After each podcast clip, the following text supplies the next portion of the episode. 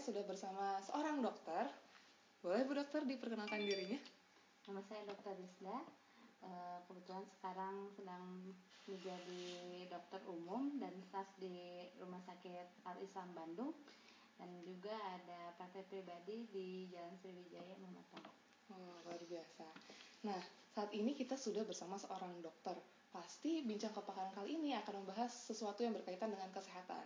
Sesuatu yang viral berkaitan dengan kesehatan saat ini, apalagi kalau bukan tentang virus corona. Ya, teman-teman juga Sobat Ahad sekalian juga sudah tahu kalau virus corona merebak begitu luas hampir seluruh dunia mungkin ya.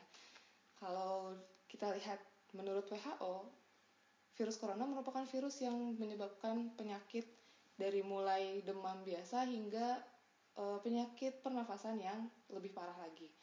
Nah, banyak polemik yang beredar, banyak berita-berita beredar mengenai penyebab datangnya virus corona ini. Ada yang bilang karena ini senjata biologis yang dibuat oleh suatu pihak untuk menyerang pihak lainnya. Atau ada juga yang bilang karena penyebaran kelelawar dari daerah tertentu. Atau ada juga yang bilang karena memakan hewan-hewan tertentu. Nah sebenarnya apa sih penyebab dari virus corona itu sendiri? Kenapa bisa muncul? Mari kita langsung tanyakan kepada pakar. Jadi dok, gimana dok? Sebenarnya virus corona itu apa dan bagaimana asal usul munculnya? Jadi sebetulnya virus corona itu adalah Eh, salah satu macam virus jadi bukan spesifik hanya yang sekarang sedang tren hmm. mungkin ya novel coronavirus atau mungkin uh, virus penyebab penyakit tertentu tapi memang salah satu jenis virus hmm. yaitu coronavirus yang memang uh, dia bisa menyebabkan penyakit dari yang ringan mungkin seperti batuk flu biasa dengan demam atau bahkan sampai yang e, berat seperti yang pernah terjadi tahun 2012 itu di Arab Saudi hmm. e, berupa Middle East Respiratory Syndrome Virus atau MERS. Hmm. Kemudian tahun 2002 yaitu SARS hmm. dan yang sekarang 2020 yang merebak itu yang e, Wuhan ya hmm. di Wuhan itu novel coronavirus gitu. Jadi semacam e, bukan berarti coronavirus itu adalah spesifik menyebabkan uh, yang sekarang terjadi hmm. gitu jadi kenapa disebut novel coronavirus juga karena itu adalah virus corona yang baru uh, jenis virus corona yang baru yang ternyata ditemukan di daerah Wuhan yang suspek itu uh, berasal kemungkinan dari kelelawar katanya okay. karena banyaknya orang yang mengkonsumsi kelelawar hmm. sehingga ada transmisi virus dari kelelawar ke manusia. Okay. Hanya saja eh, dampak buruknya adalah virus ini bisa terkontaminasi antar manusia dengan manusia melalui eh, pernafasan gitu. Hmm. Itu yang menyebabkan kenapa sekarang sampai hmm, menjadi hmm, pandemi gitu. Hampir di seluruh dunia ada terdeteksi bahwa uh, virus ini tuh muncul gitu. Dan memang rata-rata berasal dari orang yang bepergian ke Wuhan tadi. Hmm. Oke, berarti sebenarnya kalau dilihat uh, virus corona yang sekarang pun menyerangnya ke sistem pernafasan gitu ya dok? Iya, jadi memang uh, hampir seluruhnya gitu uh, yang pernah terjadi outbreak karena virus corona itu memang menyebabkan gangguan di sistem pernafasan.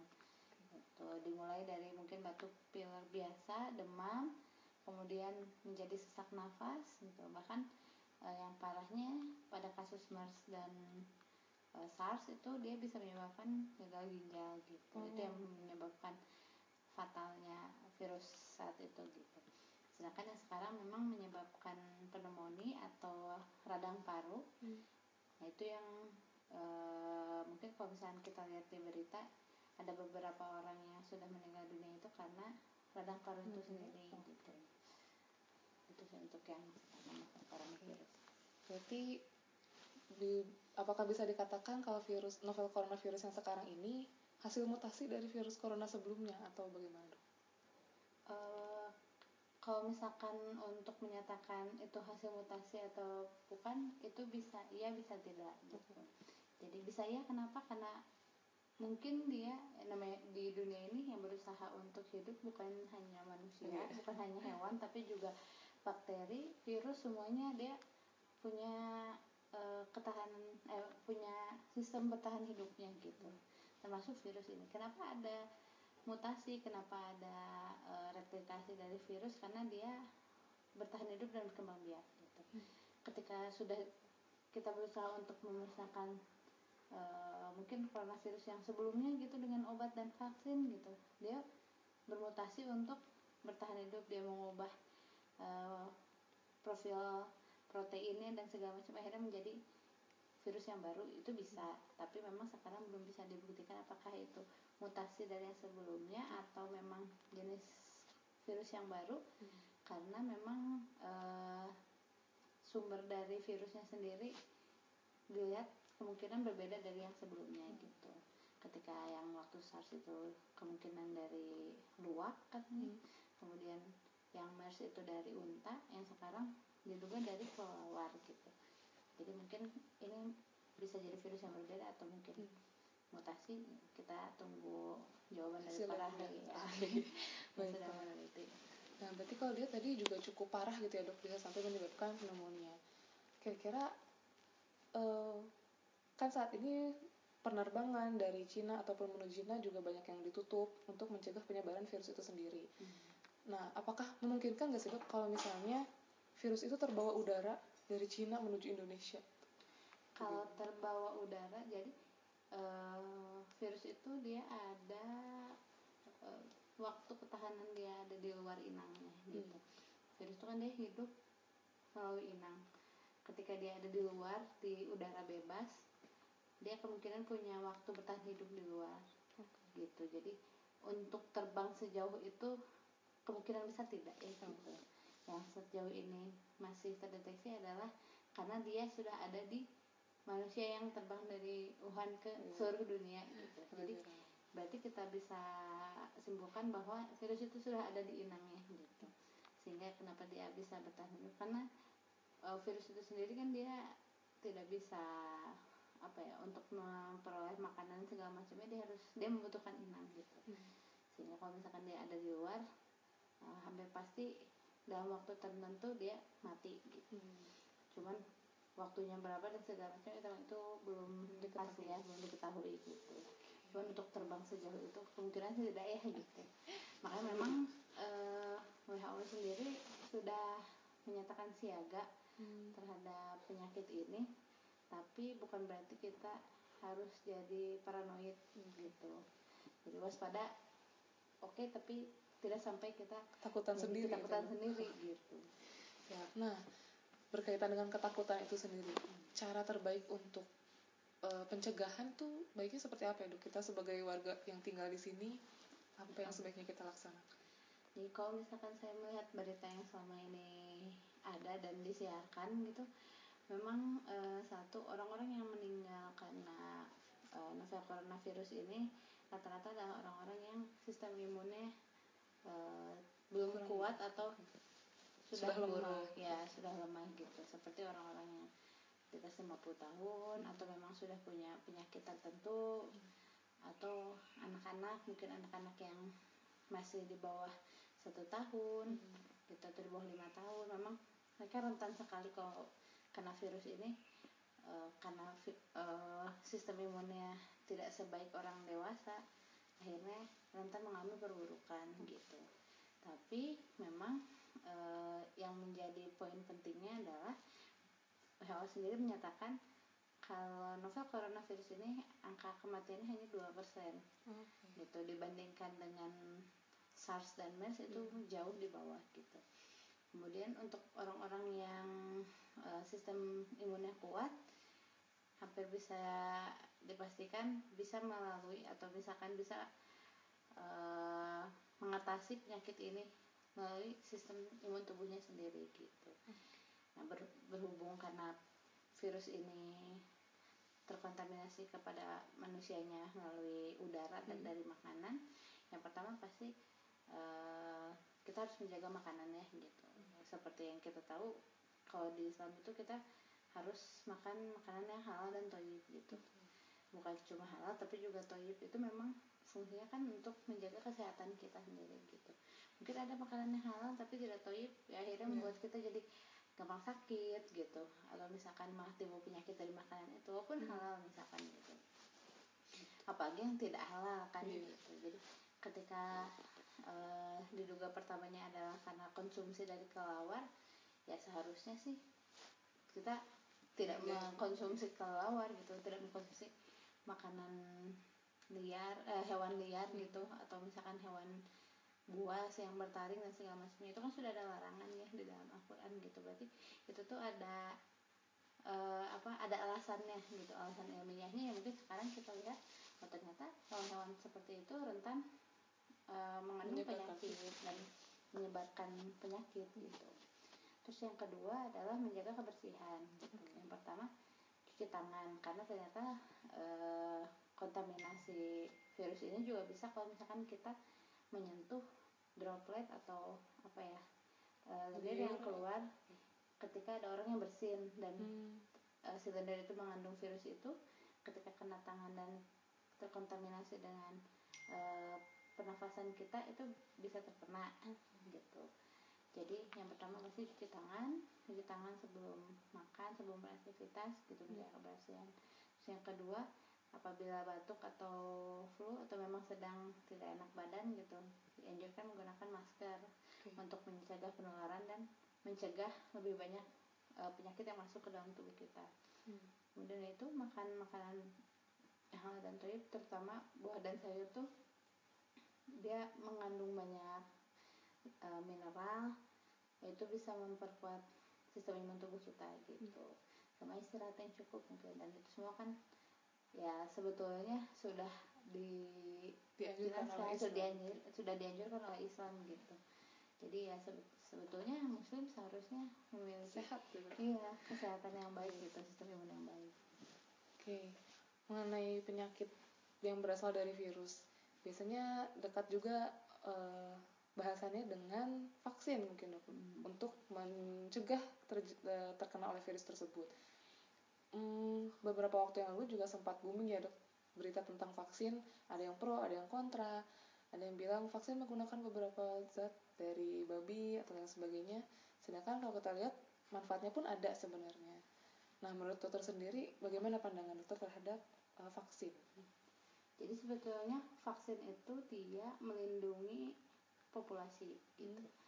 Jadi misalnya gini, kalau misalkan dalam satu populasi eh, orang-orang yang tidak divaksin, populasi itu akan rentan mengalami suatu penyakit apa Hmm. misalkan eh, Cacar. difteri atau Oh, cacar ya, cacar gitu. Satu populasi itu akan rentan mengalami cacar. Tapi Hmm. ketika ada orang-orang yang divaksin, mungkin dari populasi itu hanya 4 atau 5 gitu.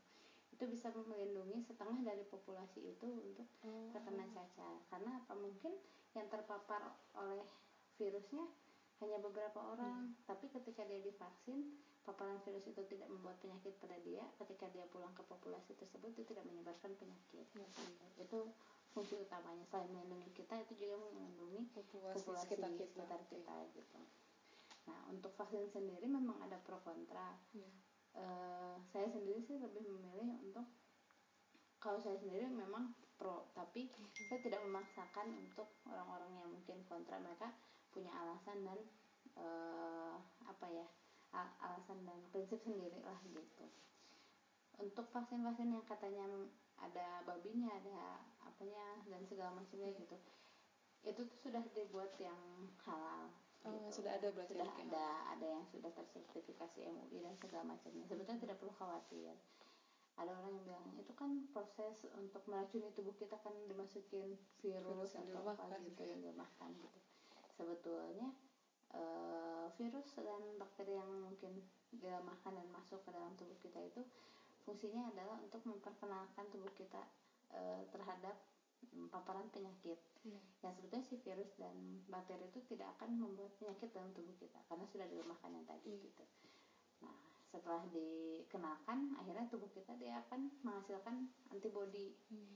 jadi bayangkan kalau kita tidak harus terkena penyakit dulu tapi tubuh kita sudah punya antibodi itu fungsinya dari vaksin, Vaksin. gitu. Oke.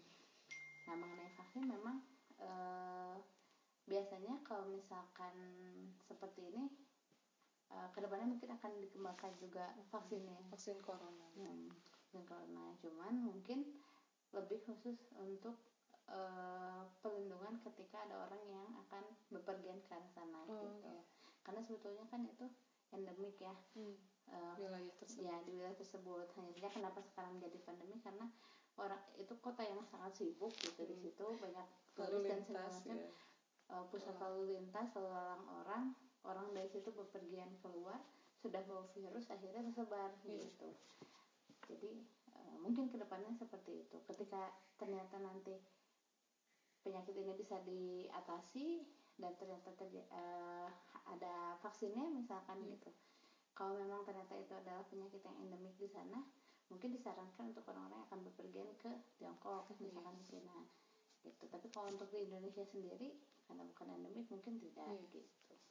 Jadi seperti itu sih untuk vaksinnya tapi ya memang disarankan eh, untuk mencegah penyakit ke diri kita dan lingkungan sekitar kita saya sih lebih menyarankan untuk vaksin. Oke. Baik, berarti untuk mengenai novel coronavirus ini sendiri, eh, langkah preventifnya adalah menjaga kesehatan dari mulai makanan, istirahat yang cukup, menjaga kebersihan, dan sebenarnya mengikuti apa yang Allah perintahkan gitu ya, dok. Hmm. Oke.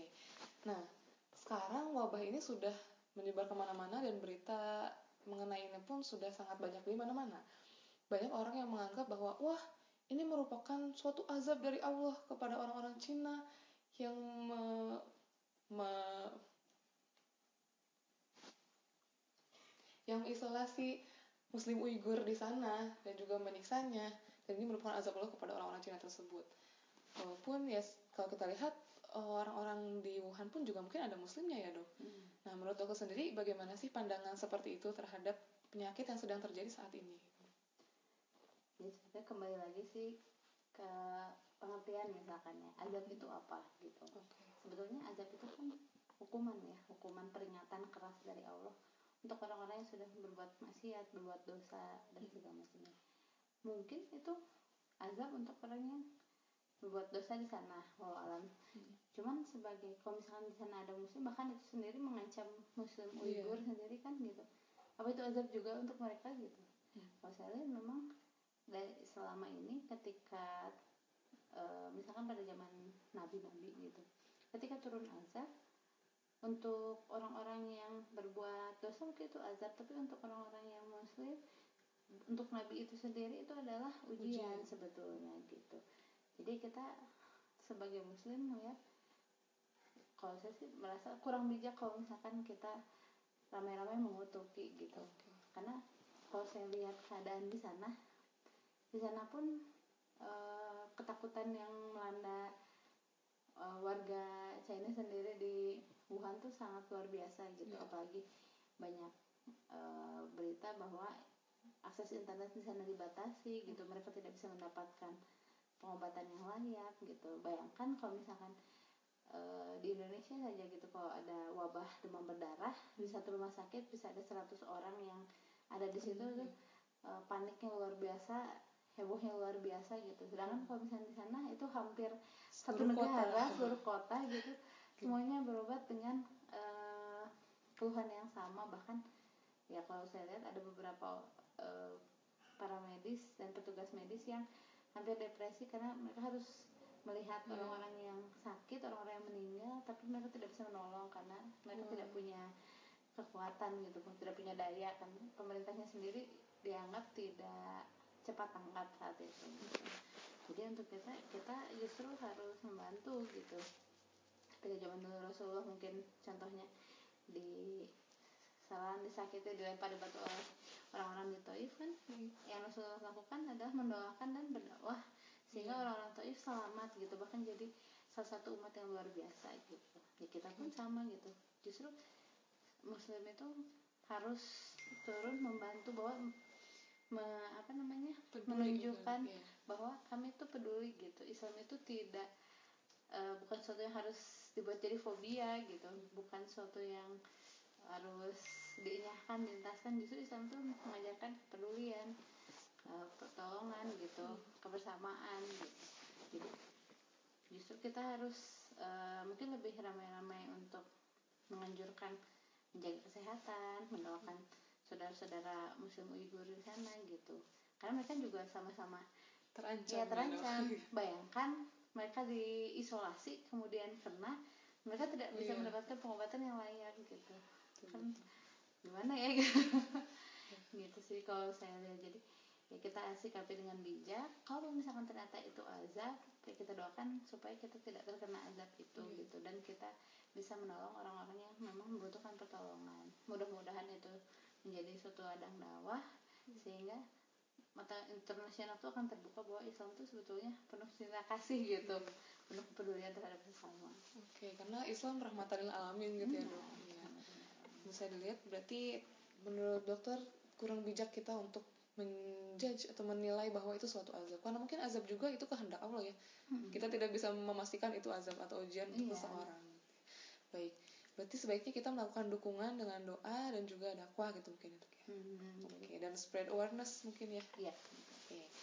Nah, mm, untuk para pemuda sobat ahad di luar sana nih dok, banyaknya pemuda nih ya.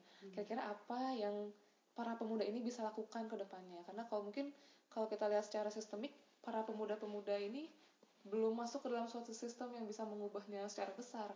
Tapi saya yakin seorang pemuda itu punya kekuatan yang bisa mengubah juga pada akhirnya dengan porsinya masing-masing.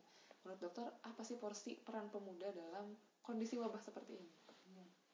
yang pertama pasti kalau yang saya lihat sekarang kenapa eh, novel coronavirus itu lebih sangat booming lebih sangat dikhawatirkan lebih sangat membuat orang ketakutan itu karena media sekarang kan semakin Oke. canggih ya semakin mudah menyebarkan informasi Iya, Pun banyak dengan juga hoax. iya, yang bohong-bohong. dengan yang bohong-bohong pun mudah sekali gitu ya Iya. jadi orang semakin banyak ketakutan gitu sehingga mereka kalau yang saya lihat mungkin lebih banyak pemuda yang mencari jalan aman dibandingkan mencari solusi gitu. Jalan aman maksudnya gimana dok? jalan aman mungkin kayak oh ya cuma sekedar tahu atau misalkan eh yang penting saya nggak kena gitu. Tapi tidak mencegah atau misalkan tidak membantu gitu. Atau bahkan mungkin malah menyebarkan info-info bohong. Ya kita sering ya gitu. Betapa banyak mungkin akun-akun yang ya saya yakin itu pemuda gitu Hmm. atau mungkin orang-orang ya orang-orang yang sekarang bisa pegang Instagram, Twitter dan segala macam pasti masih muda Iya, lah ya gitu. pemuda.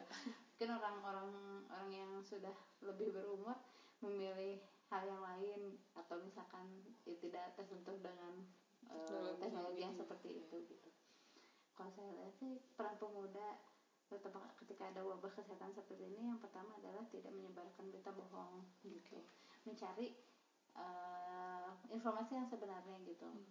Jadi kenali, kemudian baca dan sebarkan hal-hal yang memang itu benar dan fakta gitu sehingga kita bisa eh, apa ya eh, memilih mm, langkah-langkah yang baik gitu dalam kalaupun misalkan ternyata wabah itu masuk ke Indonesia kita bisa mencegah dan bisa mengatasi gitu terus yang kedua memang eh, untuk pemuda sendiri kan termasuk orang yang masih sehat masih fit gitu ya.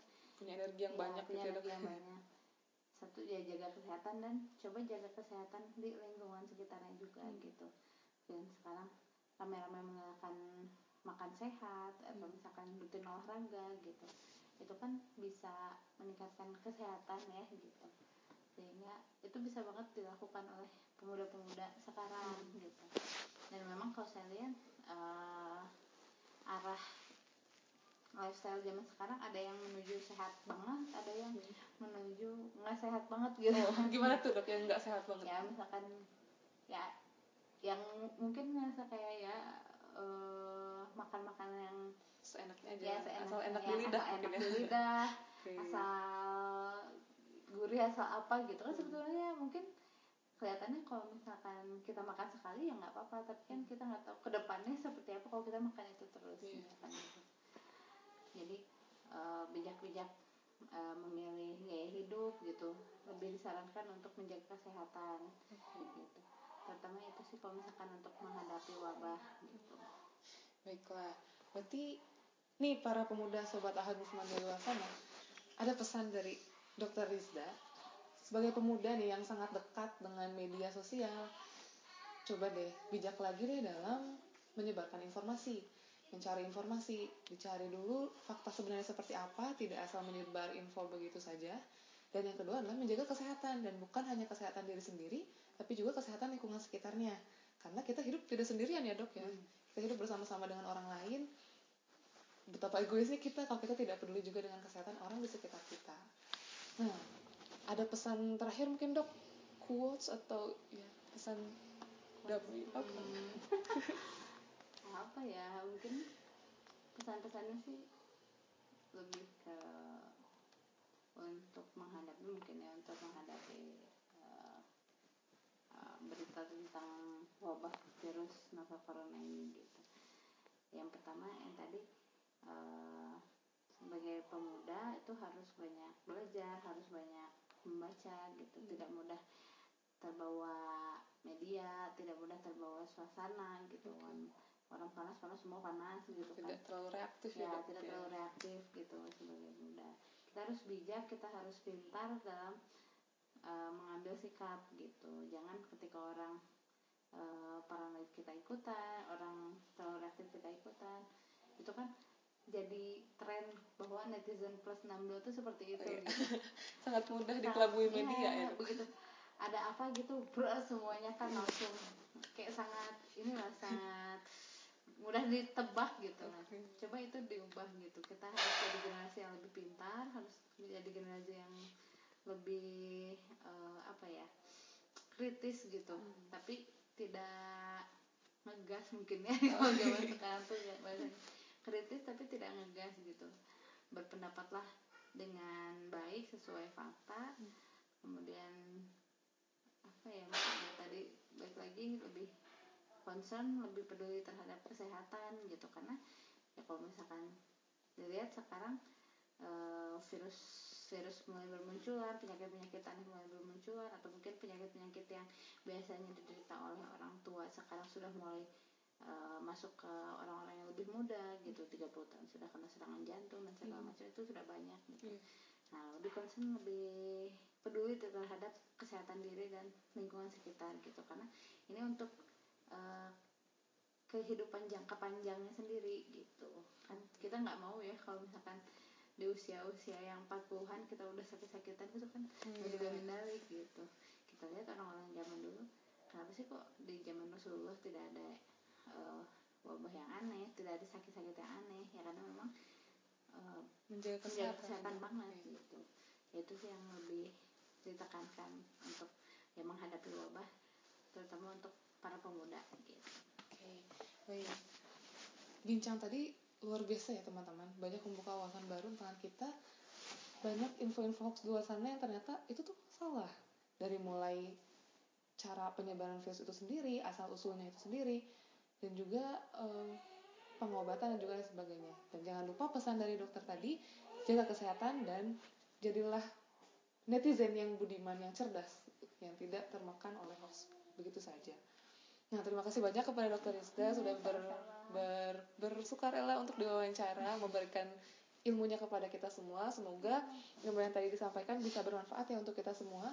Dan kita nih, Sobat Ahad Movement semuanya bisa menjalankan pesan yang tadi disampaikan. Oke, semangat semuanya. Sampai jumpa di bincang kepakaran berikutnya. Assalamualaikum warahmatullahi wabarakatuh.